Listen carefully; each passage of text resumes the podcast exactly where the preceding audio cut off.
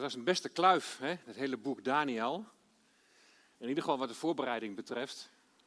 Maar het heeft me wel heel veel gebracht, moet ik zeggen. Het was eh, echt uh, heel mooi om daar uh, heerlijk mee bezig te zijn, daarin te verdiepen.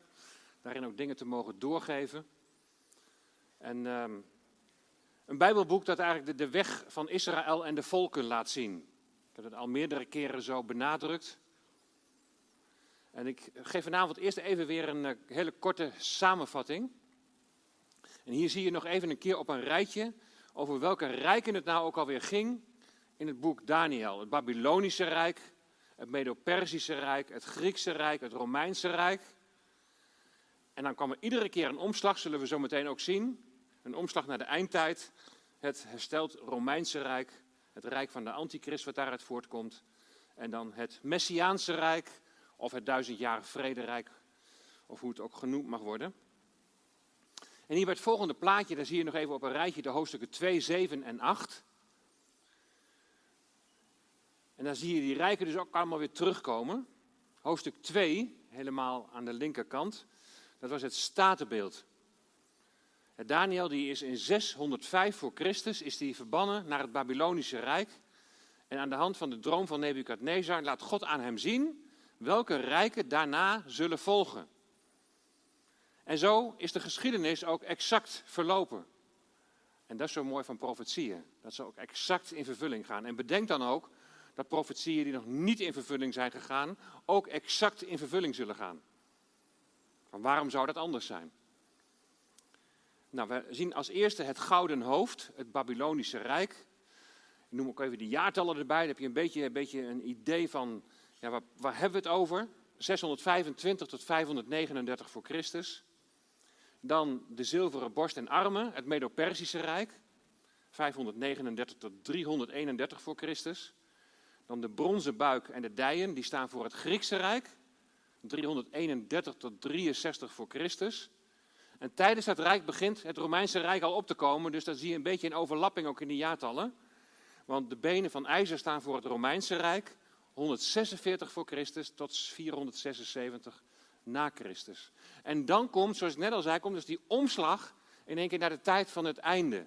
De eindtijd, de tijd vlak voor de wederkomst van de Heer Jezus. Want de tien tenen van ijzer vermengd met klei, dat staat voor het hersteld Romeinse Rijk in de toekomst.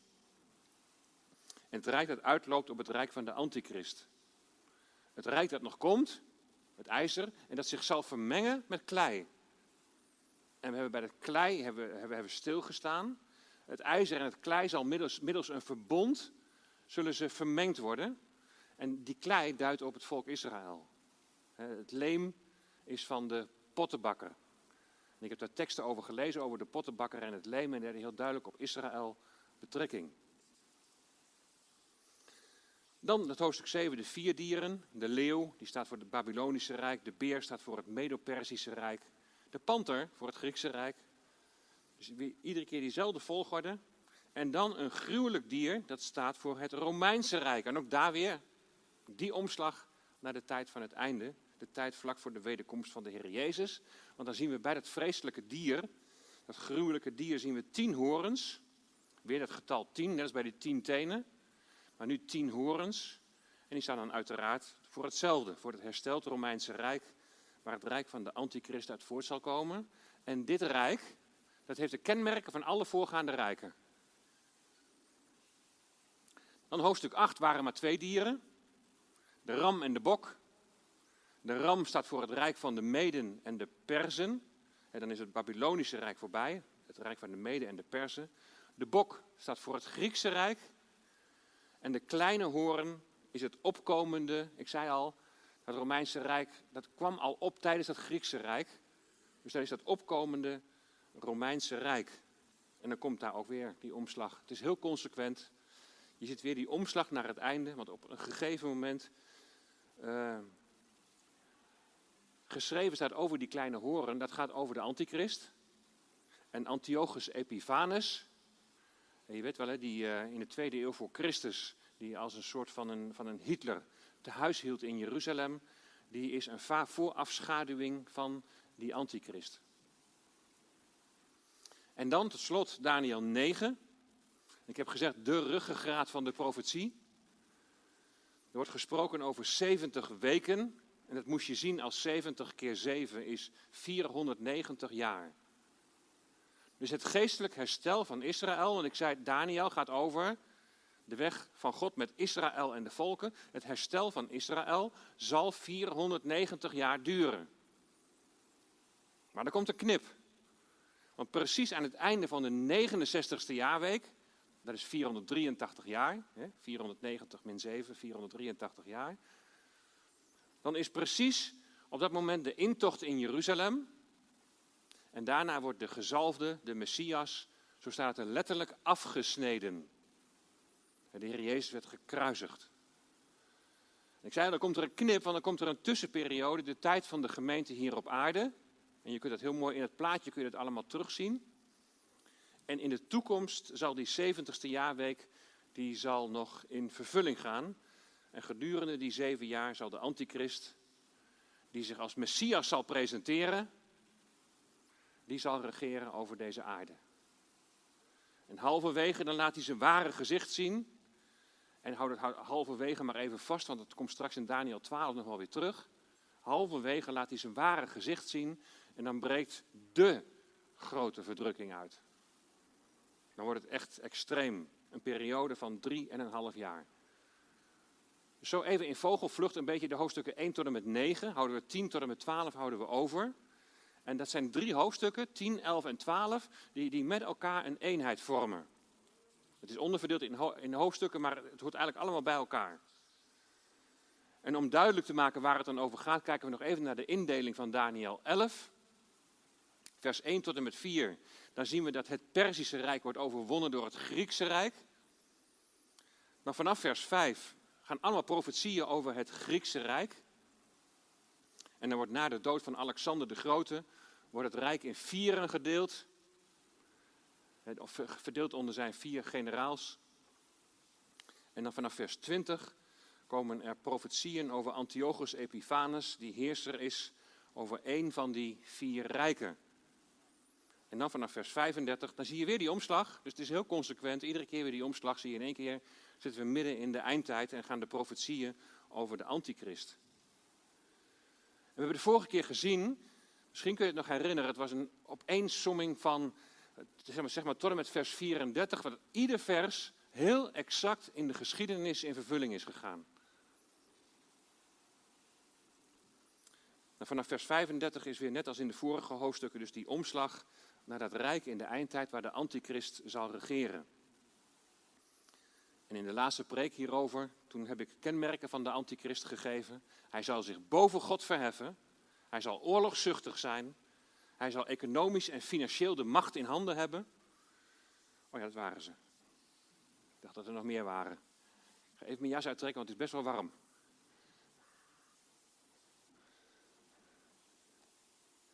Zo. Nu gaan we pas beginnen. Nu in hoofdstuk 12 zullen we dus zien hoe het verder gaat met het volk Israël. En we krijgen hier in dit hoofdstuk krijgen we meer informatie over het gelovig overblijfsel van Israël. De Bijbel spreekt erover dat er, dat er, dat er een rest zal zijn die, die zal behouden worden.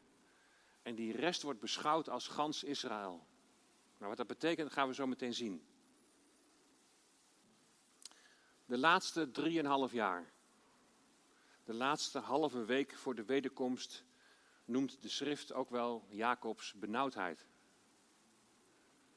Jacob staat voor Israël, Israëls benauwdheid.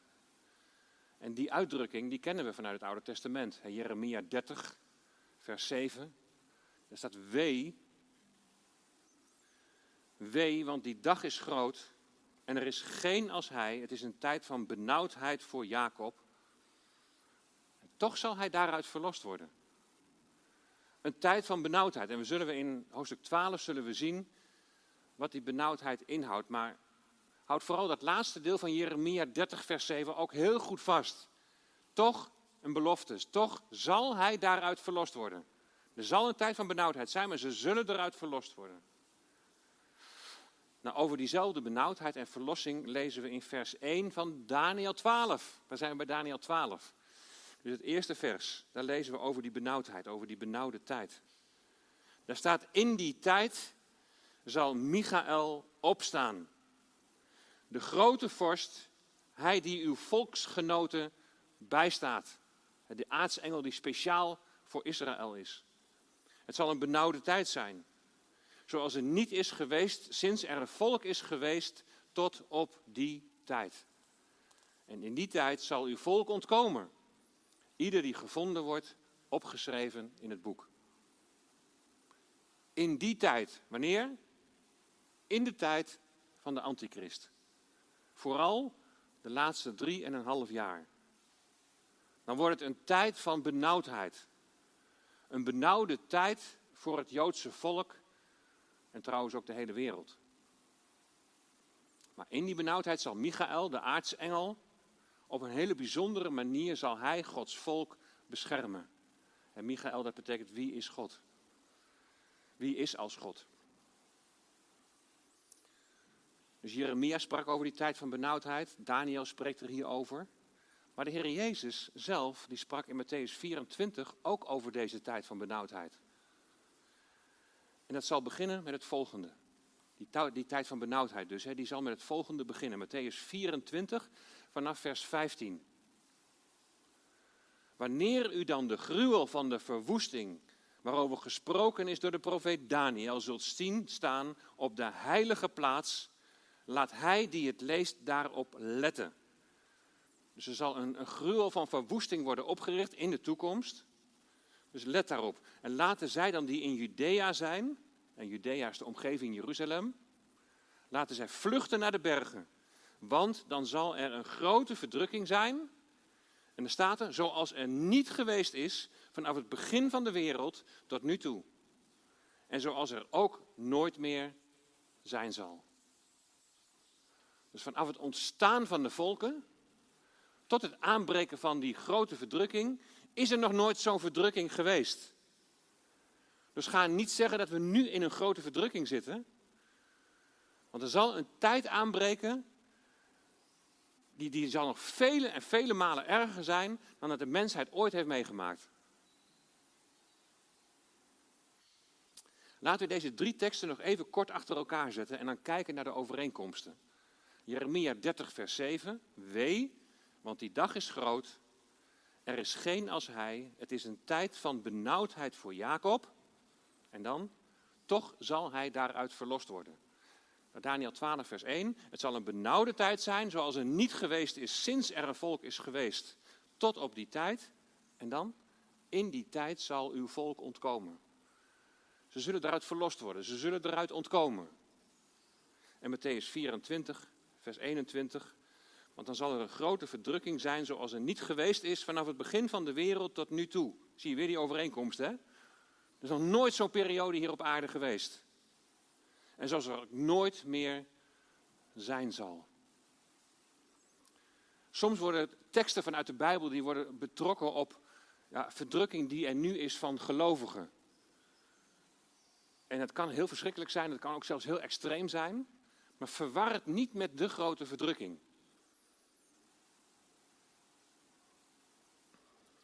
Het Engelse woord voor verdrukking, dat is tribulation.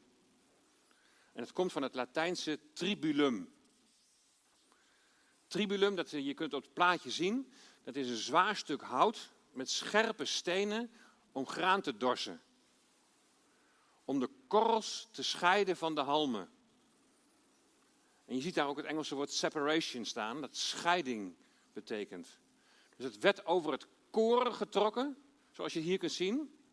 En zo scheidde het kaf zich van het koren. Tijdens die tribulation, tijdens die grote verdrukking, zal het kaf van het koren gescheiden worden. Zij die wel de Heer Jezus zullen aannemen alsnog en anderen niet. En dat is wat er in die zeven jaar, vooral in het tweede deel, gebeurt. Het kaf moet van het koren uh, gescheiden worden tijdens die tribulation, tijdens die grote verdrukking. Grote druk en ellende dus ook voor Gods volk. Maar vers 1, hè, zoals er niet geweest is sinds er een volk is geweest tot op die tijd. Nou, dan zul je misschien zeggen, ja maar het volk Israël heeft natuurlijk al veel meer verdrukking meegemaakt. De verwoesting van Jeruzalem in 70 na Christus. En ze weten het niet exact, maar er worden wel eens getallen genoemd van, van een miljoen mensen die daar omgekomen zijn. Wat denk je van de pogroms in de, in de middeleeuwen? Of wat denk je van Hitler, Tweede Wereldoorlog? Verschrikkelijk wat de Joden is overkomen. En dan denken mensen van, is het dan nog niet genoeg geweest? Moet er dan nog een tijd van Jacobs benauwdheid komen? En je kunt zomaar van antisemitisme worden beschuldigd als je zegt dat, die, dat er nog een tijd van Jacobs benauwdheid gaat komen. En natuurlijk is dat het laatste hè, wat, je, wat je Gods volk toewenst. Maar is het zo ondenkbaar als je kijkt naar de rode draad door de Bijbel heen? Is het niet iedere keer een cyclus dat het volk in ongeloof wandelt, dat ze zich van God afkeren en dat Yahweh hen dan in verdrukking brengt? En vervolgens roept het volk tot God en ze komen tot bekering en dan geeft God herstel. En we zien het ook bijvoorbeeld door het boek Richteren heen, zie je iedere keer deze procedure als het ware, zeg maar. Het is een rode draad als het gaat om de relatie tussen God en zijn volk. Verdrukking die de Heere God over zijn volk brengt, dient altijd een doel. De verdrukking op zich is geen doel op zich, maar dient een doel. En dat is dat zijn volk zich zal bekeren, dat ze zich tot Hem zullen keren. Het staat in de, in de spreuken, wie zijn zoon tuchtigt, of wie zijn zoon lief heeft, die tuchtigt hem. Niet om het tuchtigen, of om het moeilijk maken van, van je zoon. Nee, maar om je zoon onder de aandacht te brengen van, hé, hey, je moet tot, tot mij terugkeren. Ik wil voor je zorgen. En datzelfde, dat zien we dus gebeuren in die laatste jaarweek die nog gaat komen. Ik zei in de preek ook al, er zijn natuurlijk mensen die zeggen van ja, is het nu nog niet genoeg voor Israël en, en mag je dit wel verkondigen, mag je dit zelfs wel geloven? Maar wat is het alternatief? Moet God dan nu al een streep trekken? En moet hij dan nu zeggen van nou ja, degenen die hem als Messias hebben aangenomen, die zijn gered en de rest gaat helaas verloren. Het is ook een, een herkansing om alsnog tot hem te komen. Het is vreselijk hè, dat het doorgaat tot het einde, maar, en dan komen we weer terug in vers 1, in die tijd zal uw volk ontkomen. Ieder die gevonden wordt, opgeschreven in het boek.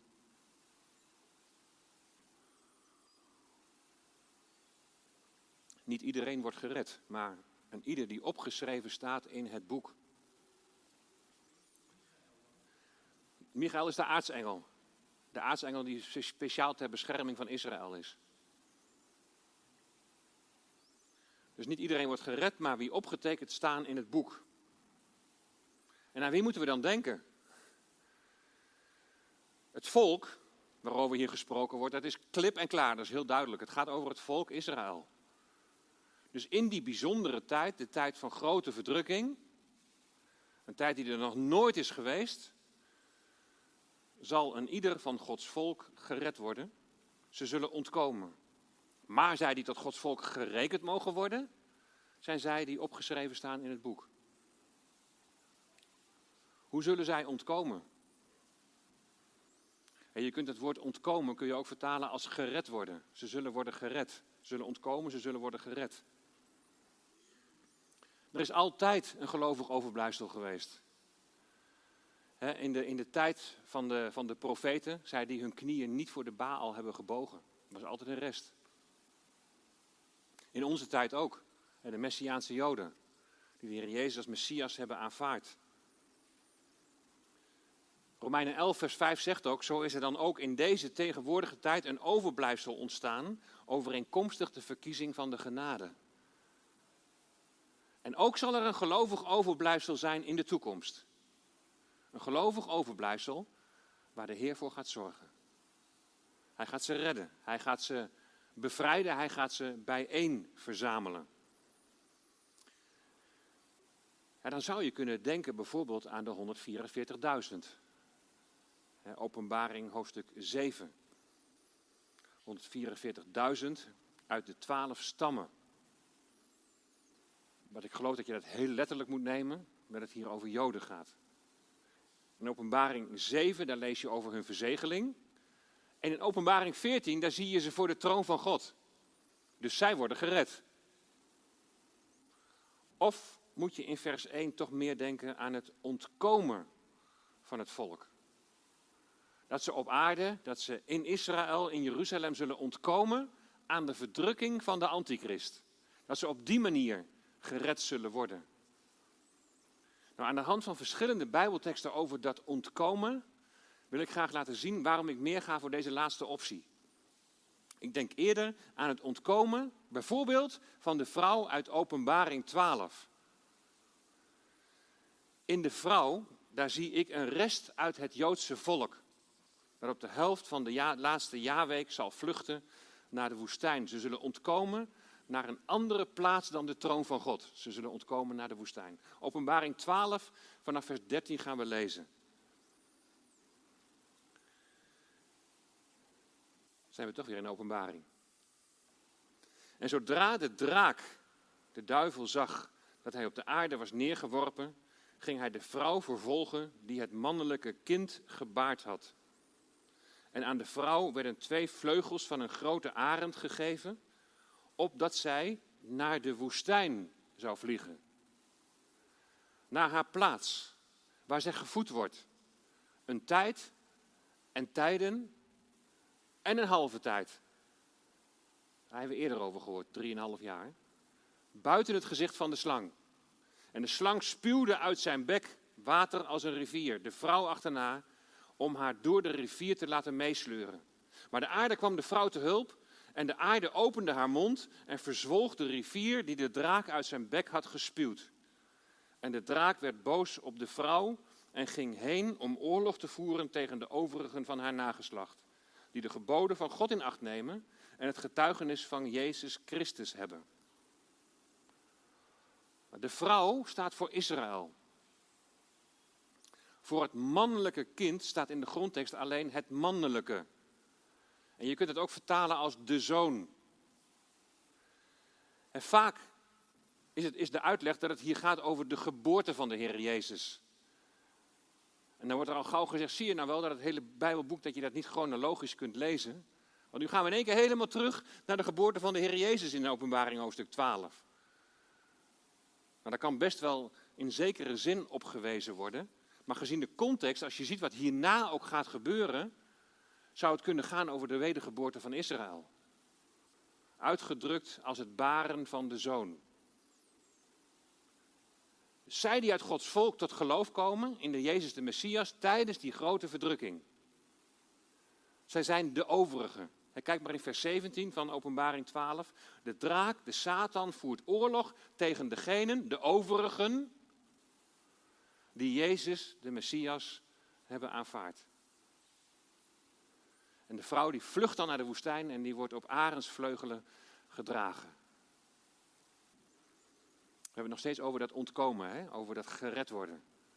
In die tijd van grote verdrukking, weggevoerd worden ter bescherming naar een plek in de woestijn. Als je de geschiedenis van Israël kent, dan weet je dat in Exodus 19, als het volk is uitgeleid uit Egypte door de Schelfzee, en de Heer die brengt ze dan naar de Sinaï, dan zegt hij ook dat hij hen op arendsvleugels heeft gedragen. Ook dat is al een voorafschaduwing eigenlijk van, van dat ontkomen. Het ontkomen van, e- uit Egypte en door, als, door op arendsvleugelen gedragen worden naar een plek in de woestijn. Datzelfde beeld kom je ook in Openbaring 12 tegen in relatie tot de toekomst van, van het volk van God. De vrouw Israël die vlucht naar de woestijn we zitten in die laatste zeven jaar. Dus de vrouw vlucht naar de woestijn en die wordt daar drie en een half jaar gevoed. En we vinden dat in Openbaring 12, vers 6. En de vrouw vluchtte naar de woestijn, waar zij een plaats had die door God voor haar gereed gemaakt was, opdat men haar daar zou voeden 1260 dagen. En wat is 1260 dagen? Drie en een half jaar. Op basis van, dan moet je wel trouwens rekenen met 360 dagen per jaar. Daar hebben we het met die berekening van Daniel 9 nog over gehad. Hè? Dat we niet moeten rekenen met 365, maar met 360. En dan kom je precies op die 3,5 jaar. Er zijn nog andere teksten die ook, en dat vind ik mooi om het te laten zien, om die eenheid van Gods woord ook te laten zien. Het staat niet alleen hier, want als je kijkt naar Jeremia 31, vers 2, dan staat, zo zegt de Heer, het volk dat aan het zwaard ontkomen was, heeft genade gevonden in de woestijn. Toen ik op weg ging om hem, Israël, tot rust te brengen. Dus er is steeds een ontkomen en er komt een plek in de woestijn. Als je verder leest in het hoofdstuk gaat het ook over een geestelijk herstel. Hey, Jeremia 31, heel bekend hoofdstuk. Ook makkelijk te onthouden 31, 31. Jeremia 31, vers 31. Daar wordt gesproken over het nieuwe verbond dat gesloten wordt met Israël en Juda. Dus het gaat ook heel duidelijk over een geestelijk herstel, want Gods wet wordt in hun binnenste gelegd en zal in hun hart worden geschreven. Kun je allemaal in Jeremia 31 lezen. De Heilige Geest zal hen leiden in de wet van Christus. Nou, wij en zij die uit de Joden al tot geloof gekomen zijn, wij mogen al, al delen in die zegeningen van het nieuwe verbond. Maar straks zal het ook werkelijkheid worden voor Israël en Juda, dus het geheel zeg maar, als volk. Natuurlijk zijn er nu ook al Joden tot geloof gekomen. We zien daar ook hele bijzondere dingen gebeuren op dat gebied. Maar het gaat hier even heel specifiek, ook in Daniel, over hen als volk, als natie. Het volk zal weggeleid worden, ze zullen ontkomen naar een veilige plek. En heel belangrijk, ze zullen tot bekering komen. Ook in Hosea wordt gesproken over het lokken naar de woestijn. Hosea 2 vanaf vers 13. Daarom zie ik zelf ga haar lokken, haar de woestijn inleiden en naar haar hart spreken. Ik zal haar daar vandaan haar wijngaarden geven en het dal van Agor tot een deur van hoop. Daar zal zij zingen als in de dagen van haar jeugd, als op de dag dat zij wegtrok uit het land Egypte. Op die dag zal het gebeuren, spreekt de Heer, dat u mij zult noemen mijn man en mij niet meer zult noemen mijn Baal een geestelijk herstel. Dan zal ik de namen van de Baals uit haar mond wegdoen en aan hun namen zal niet meer gedacht worden.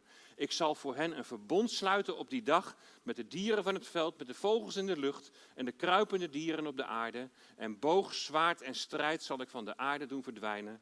En ik zal hen onbezorgd doen neerleggen. Ja, ze zullen ontkomen. Een veilige plek in de woestijn. Ik zal u voor eeuwig tot mijn bruid nemen. Ja, ik zal u tot mijn bruid nemen in gerechtigheid en in recht, in goede tierenheid en in barmhartigheid. In trouw zal ik u voor mij als een bruid nemen en u zult de Heere kennen. Op die dag zal het geschieden, spreekt de Heere, dat ik zal verhoren. Ik zal de hemel verhoren en ik zal de aarde verhoren. Dan zal de aarde het koren, de nieuwe wijn en de olie verhoren. En die zullen Jezreel verhoren. En ik zal haar voor mij in de aarde zaaien. Ze krijgen dus weer hun plek waar ze thuis horen en mij ontfermen over Lo Rugama. Niet ontferming. Ik zal zeggen tegen Lo Ami, dat betekent niet mijn volk, u bent mijn volk. En hij zal zeggen, mijn God. Dus dat is de wegvoering naar de woestijn in relatie tot een geestelijk herstel van het volk Israël. Ze zullen zeggen, mijn God. En dan opnieuw naar Openbaring 12. In vers 14 lezen we hoe lang ze daar zullen zijn. En aan de vrouw werden twee vleugels van een grote arend gegeven, opdat zij naar de woestijn zou vliegen, naar haar plaats waar zij gevoed wordt, en een tijd en tijden en een halve tijd buiten het gezicht van de slang. Dus hier komt, ik zei het al, hier komt weer die drieënhalf jaar, die komt hier terug in de uitdrukking een tijd, tijden en een halve tijd. En die drieënhalf jaar zagen we ook al in hoofdstuk 12, vers 6. Ze zullen dan in de woestijn, zullen ze buiten het gezicht van de slang, zullen ze buiten het gezicht van de duivel zijn. We gaan nog even kijken naar een profeet uit het Oude Testament, dat is Micha. Micha 2, vanaf vers 12, daar staat: Ik zal u, Jacob, zeker verzamelen, geheel en al. Ik zal het overblijfsel van Israël zeker bijeenbrengen. En ik zal het samenbrengen als schapen van Bosra als een kudde midden in zijn weide. Het zal er gonzen van, van, van, van de mensen. Denk eens even aan Johannes 10. Ze zullen uitgeleid worden uit die schaapskudde, uit die omheining van het judaïsme. En ze zullen leven in overvloed, zullen ze gaan beleven. Je kunt het zo allemaal één op één leggen. De doorbreker trekt voor hen op. Ze zullen doorbreken, door de poort trekken en daardoor naar buiten gaan. Hun koning gaat voor hen uit. De Heere gaat aan de spits. En Bosra, dat betekent ook omheining, of vesting, of versterkte plaats, schaapskooi, Bosra.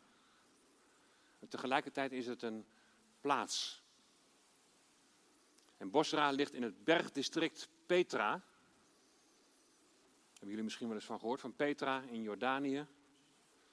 32 kilometer ten zuidoosten van de Dode Zee. Het ligt dus in Jordanië, in het toenmalige Edom. Rechts onderin Edom, boven in het rode gedeelte zie je Bosra staan. Dus ook ergens daar in dat gebied ligt Petra. Het is de stad die verborgen ligt in de rotsen, een versterkte plaats. Het lijkt me nog wel mooi om dat ooit nog eens een keer, als dat de mogelijkheid er is, om dat nog eens een keer te bezoeken. We zijn wel in Israël geweest, maar nog niet in Jordanië. Maar het is wel een hele adembenemende plek. Eén grote schaapskooi zou je kunnen zeggen, die omgeven is door bergen. En er is maar één toegangsweg die naar Petra leidt. En die weg die wordt wel de Sik genoemd. Een smalle kloof van ongeveer, ongeveer 1,2 kilometer lang. En als je daar doorheen wandelt, dan zie je uiteindelijk zie je dan de stad Petra. En er zijn dus mensen die geloven dat dit de plek is waar de Heer het gelovig overblijfsel van zijn volk zal verzamelen. Dat zou heel goed kunnen. En die verzameling, die, die zal op verschillende momenten plaatsvinden in de eindtijd. God zal zijn volk thuisbrengen, maar hij zal ze ook in eerste instantie nog beschermen. Want ze zullen weggevoerd worden in de woestijn gedurende die drie en een half jaar. En het heeft heel veel relatie, het heeft alle relatie met ook hun bekering. Jullie hebben vanmorgen ook al gehoord van Christian Stier, die gaf dat ook nog aan. Die zei van ja, er, er keren nu al heel veel Joden terug. Er zijn er al heel veel teruggekeerd. En dat is al heel bijzonder. Maar het is nog maar een voorafschaduwing van wat er werkelijk gaat gebeuren. Als vanuit de hele wereld echt ze allen zullen optrekken om naar Israël te gaan. De Heer zal hen thuisbrengen. En dan tot slot over dat uh, ontkomen. In Zacharia, in Zacharia 14 wordt ook nog over een vlucht gesproken. Er staat, op die dag zullen zijn voeten staan op de Olijfberg. De Olijfberg die voor Jeruzalem ligt, ten oosten ervan. En dan zal de Olijfberg in tweeën gespleten worden, van het oosten naar het westen. Nou, we hebben de afgelopen tijd gezien wat, wat zoiets teweeg kan brengen. Gruwelijk. Een olijfberg die in tweeën gespleten wordt. We stonden daar op die olijfberg en Ayala, onze gids, die zei van, want zij was hier natuurlijk ook van op de hoogte. dat staat in het Oude Testament en zij zei van, de Heere God hoeft alleen nog maar een zetje te geven. Want alles is daar eigenlijk al op voorbereid. De kloof die ligt er al. Er zal een zeer groot dal ontstaan als de ene helft van de berg naar het noorden zal wijken en de andere helft naar het zuiden. Maar dan zult u vluchten door het dal van mijn bergen, want het dal tussen de bergen zal rijken tot Azal. Ja, u zult vluchten zoals u gevlucht bent voor de aardbeving in de dagen van Uzia, de koning van Juda. Dan zal de Heere mijn God komen, al de heiligen met u. Dus de verschijning van de Heer Jezus als zijn voeten zullen staan op de olijfberg gaat gepaard met een hele grote aardbeving. De olijfberg die in twee delen wordt gespleten. Nou, vanuit het oosten naar het westen zal er een heel groot dal ontstaan. En het oosten, dat is de vlakte van de Dode Zee en de Jordaan. Het westen is de westzijde van de olijfberg. Dus begint die kloof vlak voor de oostzijde, voor de oude stad Jeruzalem. Geografisch zal er nogal wat veranderen. En het ligt voor de hand dat de bevolking in paniek raakt bij deze aardbeving. Als, een, als er een aardbeving is, dan, dan vlucht je weg. We hebben het ook in, in, in de situaties in Marokko hebben we het wel gehoord. Mensen proberen weg te komen, durven ook niet meer in hun huizen s'nachts te slapen, blijven in de buitenlucht. Maar stel je voor dat er nog weer naschokken komen. En die ontstane kloof die sluit aan op het centrum van Jeruzalem. Het zal de enige uitweg zijn, omdat andere wegen bezet zullen zijn door de aanvallende legers van de heidevolken. Alle heidevolken zullen optrekken naar Jeruzalem om daar strijd te voeren. Het dal der bergen zal rijken tot Azal. Deze, deze plaats die is niet meer thuis te brengen. En dan staat er, dan zal de Heere, mijn God, komen en al de heiligen met u. Maar dan is even de vraag, wie zijn dan die heiligen die meekomen? Op, op heel veel plekken in het Nieuwe Testament, waar het gaat over de heiligen, dan gaat het over de gelovigen. Maar zou de Messias op dat moment komen met al zijn gelovigen? Sommigen zeggen van wel, anderen hebben wel redenen om hier aan te twijfelen. Dat zou betekenen dat wij dus betrokken worden bij een oorlog. Ik, ik zet er soms zo dubbel in, ook bij bepaalde liederen over de wederkomst. Alsof het zo geweldig en prachtig en mooi allemaal zal zijn. Maar hij komt om in te grijpen. Er komt een oorlog, een vreselijke eindstrijd. Er zijn mensen die zeggen, ja, je mag opname en wederkomst niet uit elkaar trekken. Maar waar, waar zie je dan naar uit? Ja, natuurlijk is het geweldig om de Heer te ontmoeten. Maar als je dan gelijk in zo'n situatie verzeild raakt. Maar misschien denken we ook wel veel te menselijk. Hey, wij zullen met hem als koningen heersen, dat is de belofte. Maar dat wil nog niet zeggen dat we ook betrokken worden in die strijd. Een oorlog die nog het gevolg is van de zondeval. In het Oude Testament kan het woord heiligen ook een hele andere betekenis hebben. In Psalm 89, vers 9, daar staat: God is zeer ontzagwekkend in de raad der heiligen, geducht boven allen die rondom hem zijn. En daar, daar duidt de heiligen duidt daar op de hemelwezens, de engelen. Er is een raad van hemelwezens, van engelen, van aartsengelen, die de Almachtige God bijstaan. Dat zal zeker Michael zijn in relatie tot, tot Israël. En vier daarvan is hier bijvoorbeeld in Zacharia 6.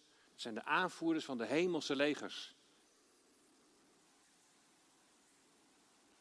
De komst van de Messias en alle heiligen met hem zal Jeruzalem redden van de vijand en volledig bescherming bieden.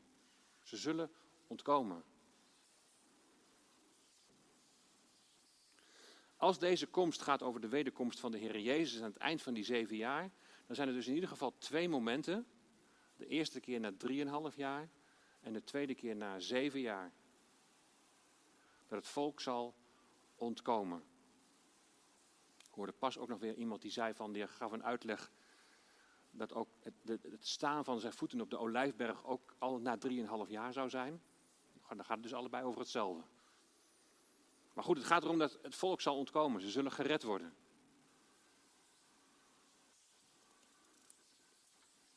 Er is nog een derde groep. En dat zijn zij die buiten Israël wonen.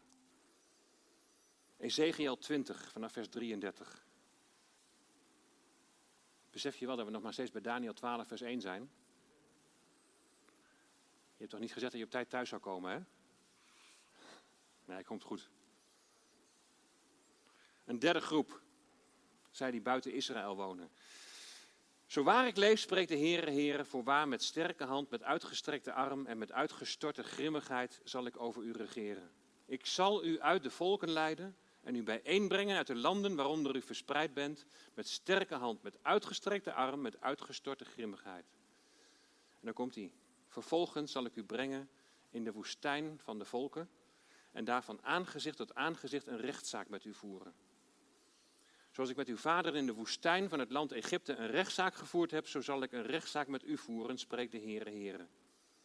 Ik zal u onder de herderstok doen doorgaan en u brengen in de band van het verbond. Ik zal van u uitzuiveren wie in opstand komen en wie tegen mij overtreden. Ik zal hen leiden uit het land waar zij vreemdeling zijn, maar ze zullen op het grond van het gebied van Israël niet komen. Dan zult u weten dat ik de Heere ben. Dan zult u weten dat ik de Heere ben wanneer ik u op het grondgebied van Israël breng, in het land waarover ik mijn hand opgeheven heb om het aan uw vaderen te geven. En dan zult u dan denken aan uw wegen en aan uw, al uw daden waarmee u uzelf verontreinigd hebt. U zult van uzelf walgen vanwege al uw slechte daden die u gedaan hebt. Ze zullen tot bekering komen en ze zullen ontkomen. Nou, er was nog maar één vers van Daniel 12. Een benauwde tijd voor Gods volk, maar zij die in het boek staan opgeschreven, ontkomen met name met behulp van de aartsengel Michael. En dan gaan we verder. En vele van hen die slapen in het stof van de aarde, die zullen ontwaken. Sommigen tot leven, anderen tot smaad, tot eeuwig afgrijzen. Een heftige tekst. Of opstaan tot het eeuwige leven, of opstaan tot een eeuwig afgrijzen. Wie ontwaken hier eigenlijk? En wanneer?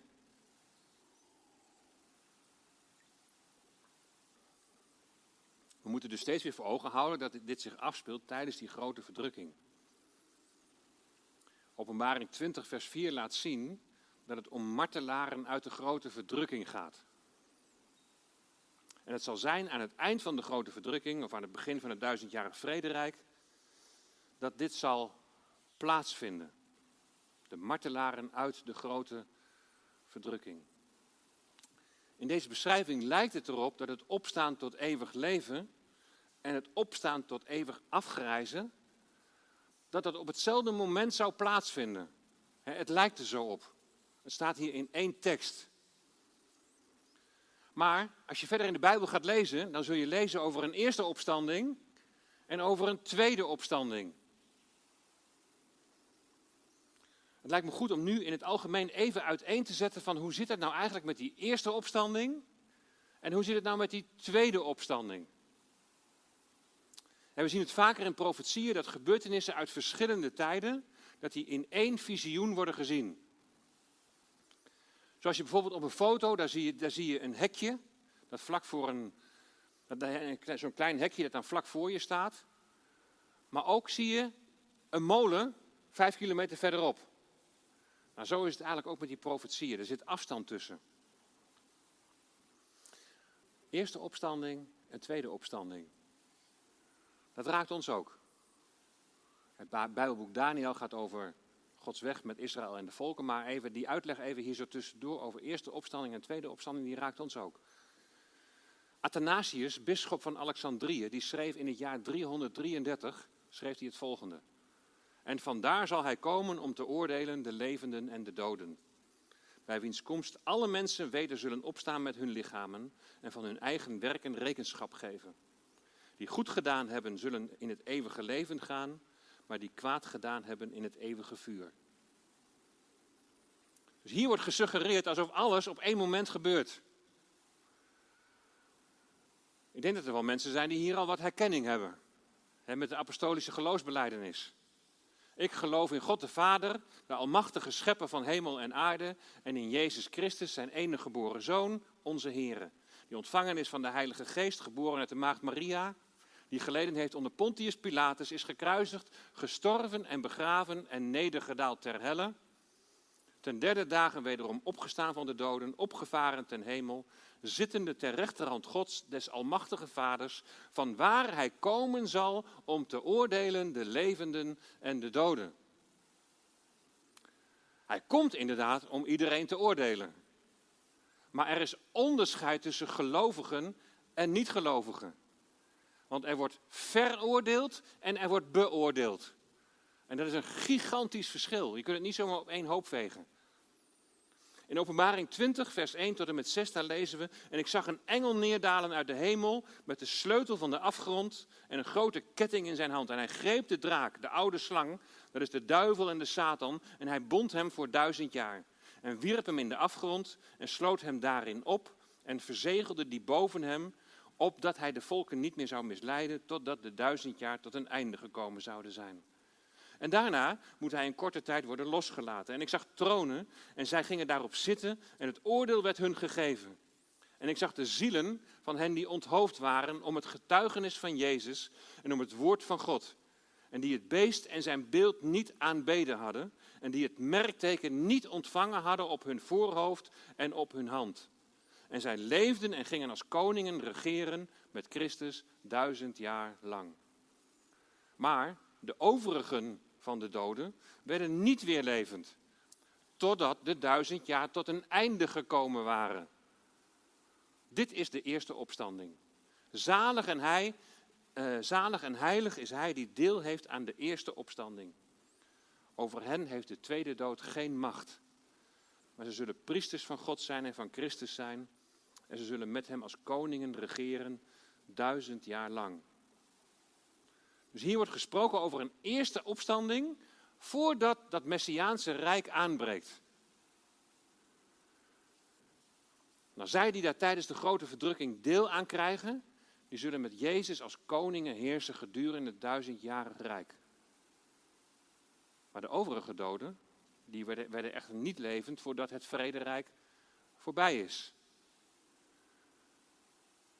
Het ligt uit elkaar, zie je wel.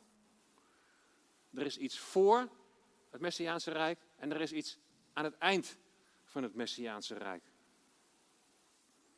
Maar verderop in Openbaring 20 zie je hoe het met hen afloopt. En ik zag een grote witte troon en hem die daarop zat, voor zijn aangezicht vluchten de aarde en de hemel weg, zodat er geen plaats voor hen te vinden was. En ik zag de doden, klein en groot, zag ik voor God staan. En de boeken werden geopend. En nog een ander boek, hey, daar werd boeken, hè? Het boek werd geopend, namelijk het boek des levens. En de doden werden geoordeeld overeenkomstig wat in de boeken geschreven staat, overeenkomstig hun werken. Het moment van de eerste opstanding is voor het duizendjarige vrederijk. En de tweede opstanding ten oordeel, die is na het duizendjarige vrederijk. Toen in Nicea, in de verklaring van die bisschop van Alexandrië, daar werd met geen woord gerept over het duizendjarig vrederijk. Er werd met geen woord over gerept. Maar waarom niet? Waarom, waarom heeft hij daar geen onderscheid gemaakt? Waarom heeft hij het duizendjarig vrederijk niet genoemd? Heeft misschien iemand een idee? Het was 333 na Christus, die, uh, die bisschop van Alexandrië. Vecht alles op één hoop, geen duizendjarig vrederijk. Nou, de, deze vergadering die vond plaats in de tijd van keizer Constantijn de Grote. En die verklaarde het christendom tot staatsgodsdienst. Met andere woorden, iedereen is christelijk. Met andere woorden, jongens, het duizendjarige rijk is gekomen. Dus ze beschouwden het al als het is al aangebroken. En daarom wordt het ook helemaal niet genoemd. Voor hen begon toen reeds Gods koninkrijk op aarde, het duizendjarig vrederijk. Dus het Messiaanse rijk behoeft ook helemaal niet te worden verwacht. Het was reeds aangebroken.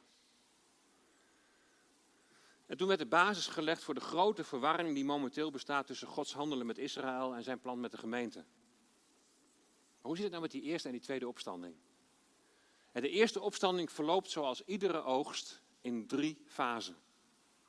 De eerstelingen, de grote oogst en de nalezing. Christus zelf was de eersteling. De eersteling die aan de eerste opstanding deel kreeg. Eerste en tweede opstanding. Christus is de eerste die aan de eerste opstanding deel kreeg. Toen hij opstond, stonden er ook mensen op uit de graven. De graven gingen open, gingen graven open. Het heeft allemaal relatie met die eerste opstanding. Daarna kunnen we lezen over de opstanding bij, de komst, bij zijn komst voor de gemeente.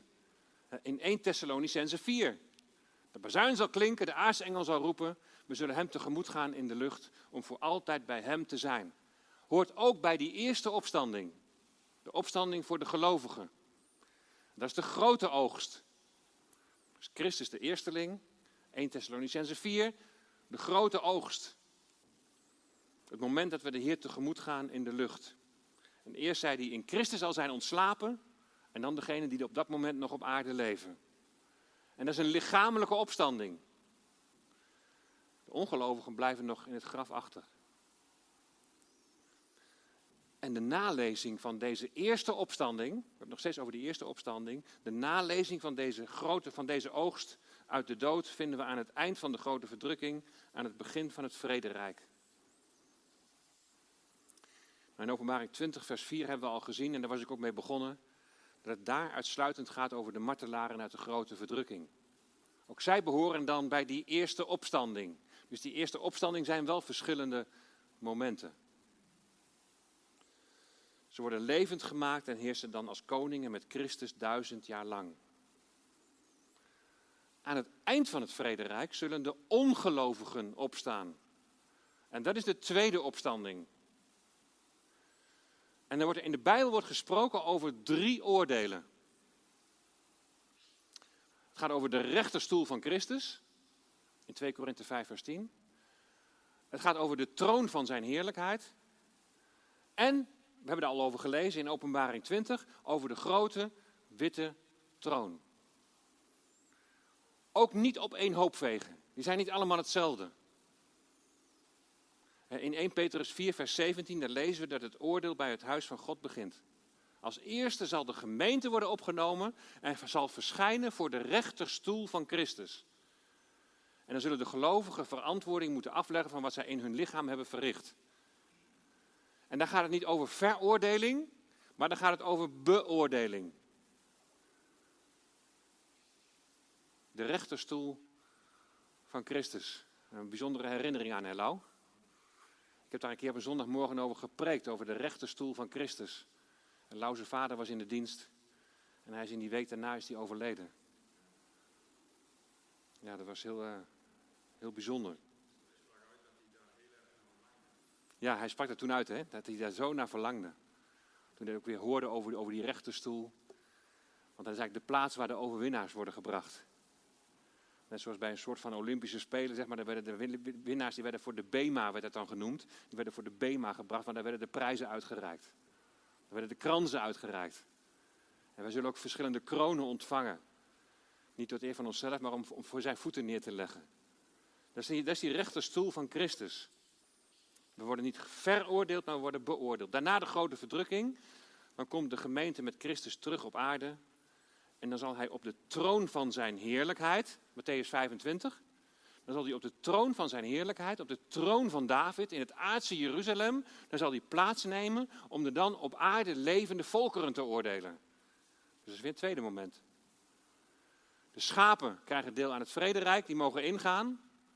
En de bokken worden veroordeeld. Dan lees je Matthäus 25. Ik heb die, die Matthäus 24 en 25 al eens een keer doorgepreekt. En dan gaat het op een gegeven moment ook van de een wordt opgenomen en de ander niet. En dan denken mensen dat dat de opname is, maar dat is de opname niet. Het gaat over het toe wel of niet in mogen gaan in het Messiaanse vrederijk. Waar de Heer op zijn troon van zijn heerlijkheid zit, de troon van David. En waar hij zal oordelen over de volken.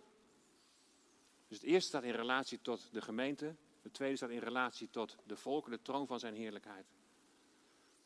En als laatste zal hij op de grote witte troon het oordeel uitspreken over de ongelovigen van alle tijden. Want als je het openbaring 20 leest over die grote witte troon, dan gaat het alleen maar over de ongelovigen. Dan worden de gelovigen niet genoemd.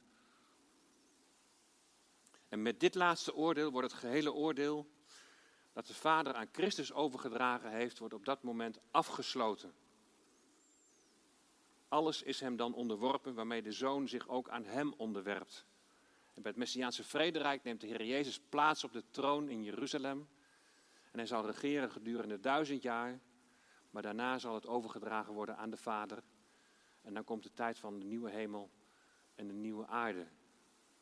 Maar dan zullen mensen veroordeeld worden voor de grote witte troon. Dus die tweede opstanding die heeft te maken met het eindoordeel bij de afsluiting van het duizendjarig vrederijk en het oordeel voor de witte troon. En wie daar veroordeeld wordt, dan zijn we even weer terug bij Daniel 12, vers 2. Wie daar veroordeeld wordt, die maakt deel uit van een eeuwig afgrijzen.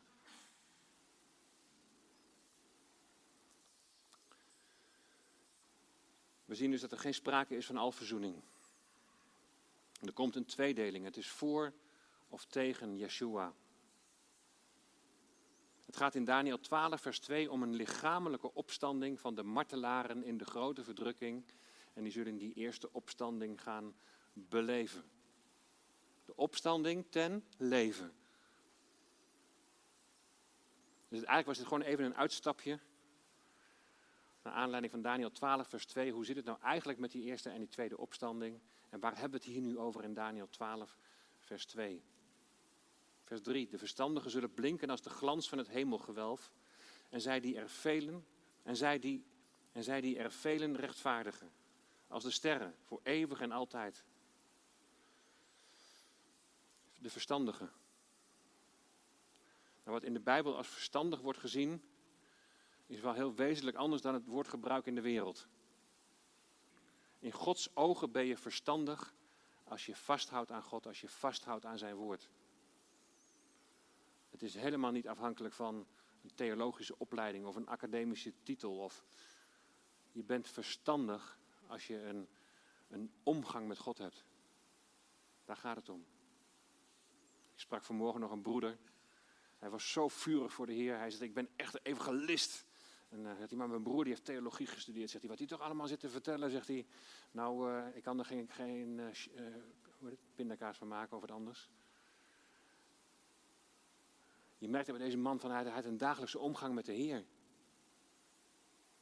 Jawel gaat vertrouwelijk om met degenen die hem vrezen. Hij zegt David in Psalm 25, vers 14. De verstandigen hebben vanuit hun omgang met God op aarde velen tot rechtvaardigen gemaakt. En ze zullen in het vrederijk als lichten dienen om anderen tot rechtvaardigheid te doen komen. Je ziet ook dat in het vrederijk nog weer mensen tot geloof moeten gaan komen. En dat zal nog niet de volmaakte situatie zijn. Dan, dat blinken als sterren is niet bedoeld om zichzelf aandacht te geven, of eigen eer of aanzien, maar om door hen die wijsheid nodig hebben, herkend te worden tot verheerlijking van Hem die licht en wijsheid is. Daniel 12, vers 4. Maar u, Daniel, houdt deze woorden geheim en verzegel dit boek tot de tijd van het einde. Velen zullen het onderzoeken en de kennis zal toenemen. Slotvers van het visioen. Twee opdrachten. Daniel, houd het woord verborgen. En mensen die schreven allerlei officiële documenten en dan maakten ze een kopie en verborgen dan het origineel op een veilige plek. Het origineel moest op een veilige plek uh, verborgen blijven. Er mocht niks aan veranderen, het moest intact blijven. Nou, dat is gelukt. En dan ten tweede, verzegel het boek tot de eindtijd. Het was gebruikelijk als een schrijver het document klaar had, dan plaatste hij een zegel erop. En dat zegel was om aan te geven, het is zuiver. En het is naar waarheid. En Daniel die mag namens God het zegel plaatsen. Dit zijn de woorden van God. Het boek was verzegeld en dat betekende ook dat de mensen het nog niet konden vatten. Want heel veel had helemaal niet, geen toepassing op hun tijd. En zelfs die, die opeenvolgende koninkrijken vaak al niet eens. En dat is de reden dat deze goddelijke openbaringen als het ware een gesloten boek waren. Maar nu, nu is de tijd gekomen, dan heb ik het echt over nu, de tijd waarin wij nu leven, nu is de tijd gekomen om bidden te onderzoeken en ons net als Daniel van harte erop toe te leggen om inzicht te krijgen. Voor ons is het boek niet verzegeld en niet gesloten. Ons is zelfs nog de hulp van de Heilige Geest gegeven, die belooft om de toekomstige dingen te begrijpen. Soms vragen mensen zich wel eens af, ja, moet je je hier nou mee bezighouden met het profetische woord? Nou, natuurlijk niet alleen maar daarmee. Laat het wel in goede balans zijn. Maar kijk maar eens in Johannes 16, vers 13. Daar staat maar wanneer die komt, de geest van de waarheid, de Heilige Geest, zal hij u de weg wijzen in heel de waarheid. Want hij zal niet vanuit zichzelf spreken, maar wat hij gehoord zal hebben, zal hij spreken.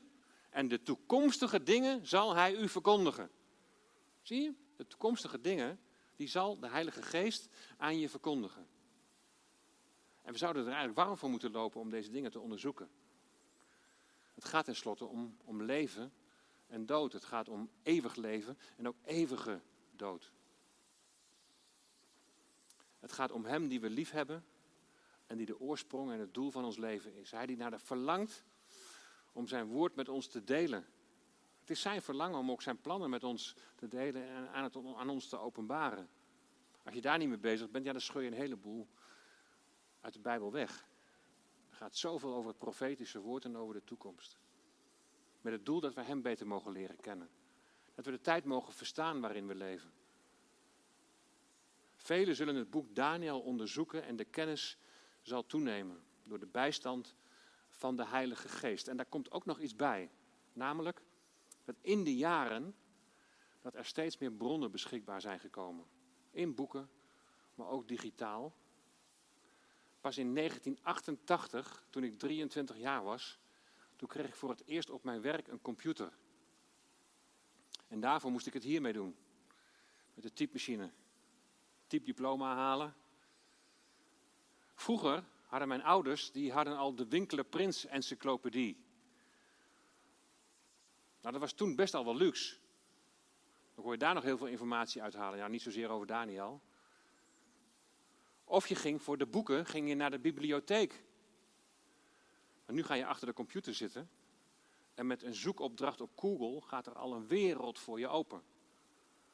Maar waar hadden we het in het begin ook alweer over gehad, over kaf en koren?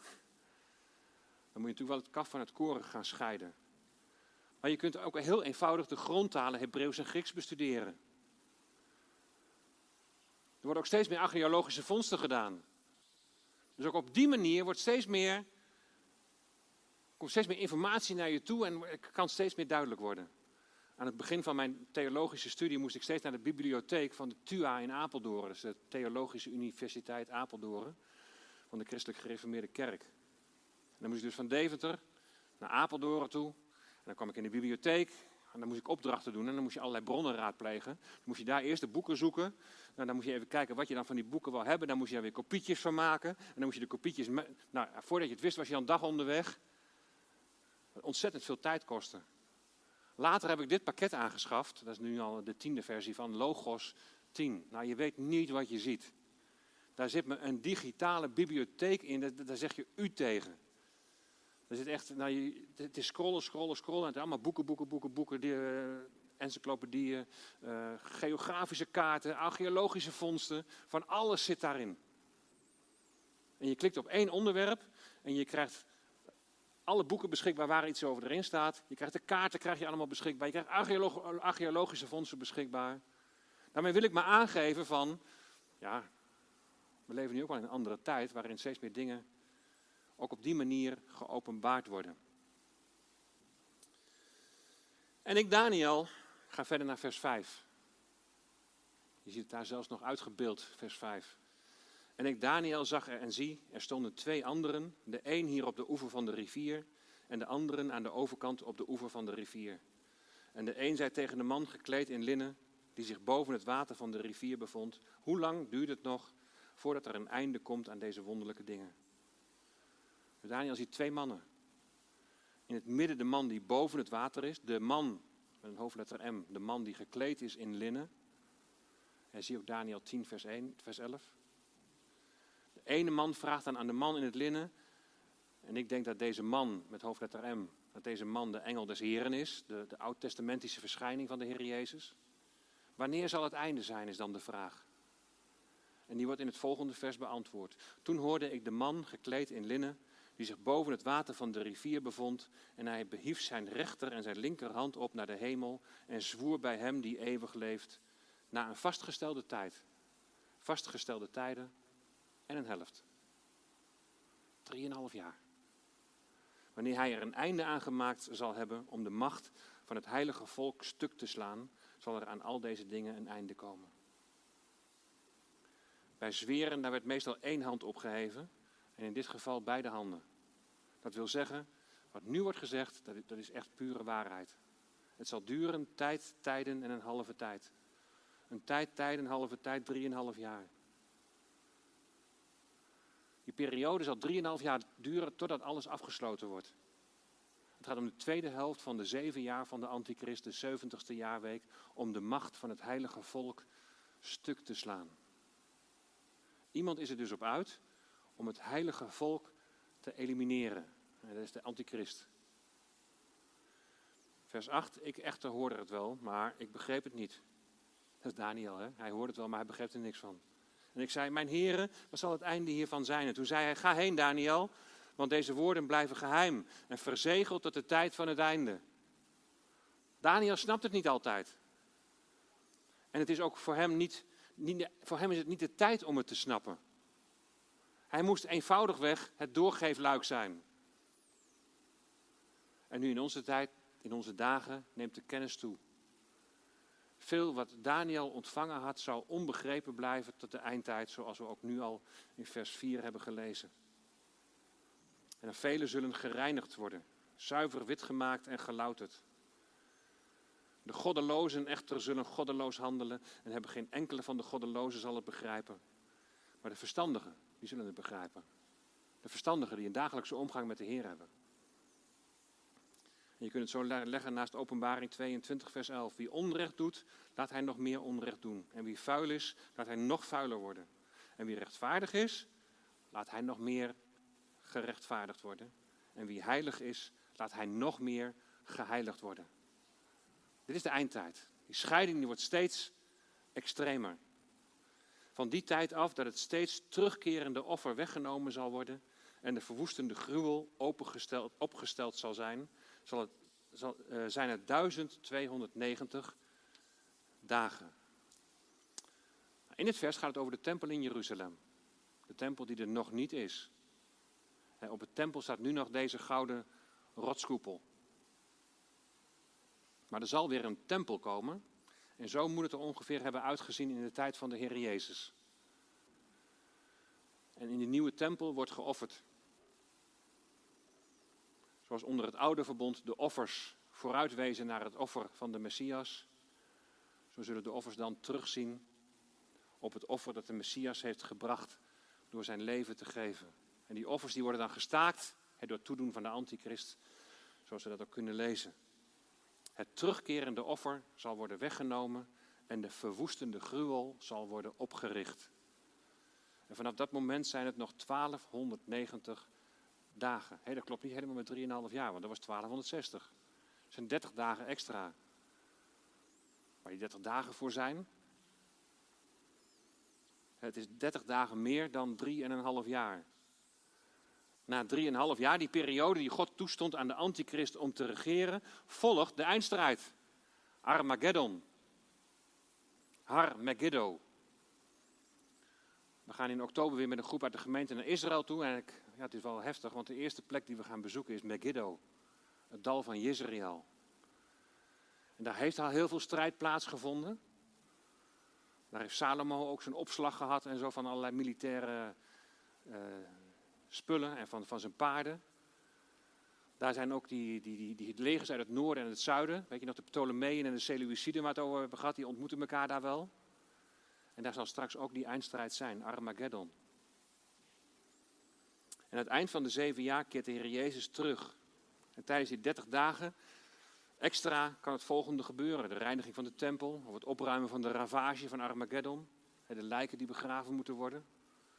Orde op zaken stellen wat de geestelijke wereld betreft. Satan gebonden. Demonen komen in de bodemloze put. De tijd die nodig is om Israël en de aarde te herstellen. Vers 12. Welzalig is hij die blijft verwachten en die 1335 dagen bereikt. 1335 dagen. Hè? Klopt ook niet helemaal met die 3,5 jaar, maar er zitten weer 75 dagen extra. Wat zou er dan kunnen gebeuren? God gaat de naties, de ongelovigen oordelen. De opstanding van de martelaren moet nog plaatsvinden. Nou, wat de uitleg ook is, het moedigt ons aan om door te gaan in onze tijd. Na 1335 dagen begint het duizendjarig vrederijk. En Daniel, vers 13. Maar u ga heen tot het einde, want u zult rusten en u zult opstaan in uw bestemming aan het einde van de dagen. Zo'n geweldig vers. Daniel die leeft dan nog. Hij krijgt deze profetieën, hij schrijft ze op en nu mag hij rusten op aarde, rusten in de eeuwigheid. En dan staat er, en u zult opstaan in uw bestemming. Daniel zal op een gegeven moment ook opstaan. En dan zullen we Daniel ontmoeten. Dus ook hij zal de eerste opstanding meemaken. En dan kun je tegen Daniel zeggen: Ik heb je boek gelezen. Ik heb je profetieën gelezen. Wat was het boeiend.